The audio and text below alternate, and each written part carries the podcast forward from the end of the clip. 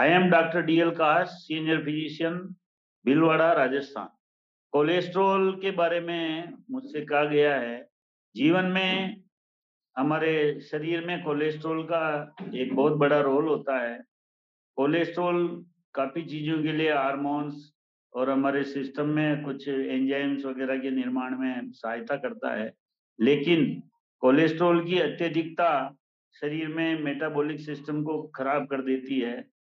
हमारे अंदर एथेरोजिनेसिस यानी आर्टरीज के अंदर जमाव शुरू हो जाता है तो जिससे हमारे atherosclerotic heart diseases brain dis brain diseases और काफ़ी अंगों, प्रत्यंगों में ये जमा होते हैं तो सभी जगह मसल्स वगैरह इत्यादि प्रभावित हो सकते हैं। इससे इस्चीमिक डिजीजेज पैदा हो जाती है।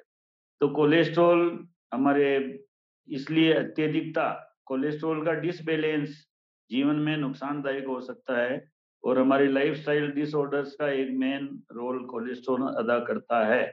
इसमें LDL low low density lipoprotein HDL high density और वीएल वेरी लो डेंसिटी इस तरह तीन तरह के होते हैं खास तौर से। तो हाई डेंसिटी लाइपोप्रोटीन वो तो हमारे को शरीर के लिए लाभदायक है, क्योंकि ज़्यादा घनत्व वाली चीज़ें तो आर्टरी की वाल के चिपकते नहीं है। लेकिन लो डेंसिटी और वेरी लो डेंसिटी वाले रोई की तरह कोमल होते हैं और वो एडी उनका एडिजेंस आर्टेरियल वाल्स में हो जाता है। तो हमारे शरीर की धमनियों को नेरो करने के प्रोसेस में फिर कैल्शियम के साथ मिलके इस तरह से शरीर की धमनियों को संकड़ा कर देते हैं और विभिन्न बीमारियाँ पैदा करते हैं। जहाँ जिन अंगों में होती है, वो बीमारियाँ प्रतिलक्षित हो जाती है। जैसे कि हृदय में हुआ तो हार्ट डिजीजेज ब्रेन में हुआ तो स्ट्रोक्स इस तरह से ये हमारे शरीर के लिए नुकसानदायक होता है। तो कोलेस्ट्रॉल मेनली हमारे जो सोर्स होते हैं तो उसमें दूध सबसे अपना जो वेजिटेरियन सोर्स है, उसमें दूध प्रमुख है और घी और तेल। अब इसमें भी हमारे सेचूरेटेड जो फैट्स होते हैं, घी वाला, जो जम जाते हैं रूम टेम्परेचर पे, वो ज़्यादा कोलेस्ट्रॉल बढ़ाने वाले होते हैं। और जो तेल होते हैं, उनमें मोनो अनसेचुरेटेड और पोली अनसेचुरेटेड फैट्स होते हैं तो ये कम, हमारे लिए थोड़ा सा कम हानिकारक होते हैं या यूँ कह दीजिए लाभदायक होते हैं।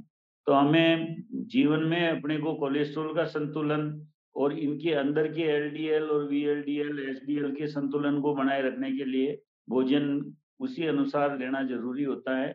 और केवल भोजन ही नहीं, केवल खाना ज़रूरी नहीं शरीर के लिए एक्सरसाइज एक्टिविटी और विश्राम रिलैक्सेशन तीनों ज़रूरी है।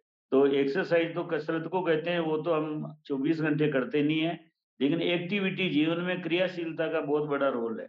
और कोलेस्ट्रॉल को नियमित बैलेंस रखने के लिए एक्टिविटी जीवन में होना बहुत ज़रूरी है। सेडेंट्री लाइफ नहीं होनी चाहिए, निष्क्रिय जीवन नहीं होना चाहिए, केवल खाते जाएँगे तो अंदर कोलेस्ट्रॉल बन के डिपोजिट होता जाएगा।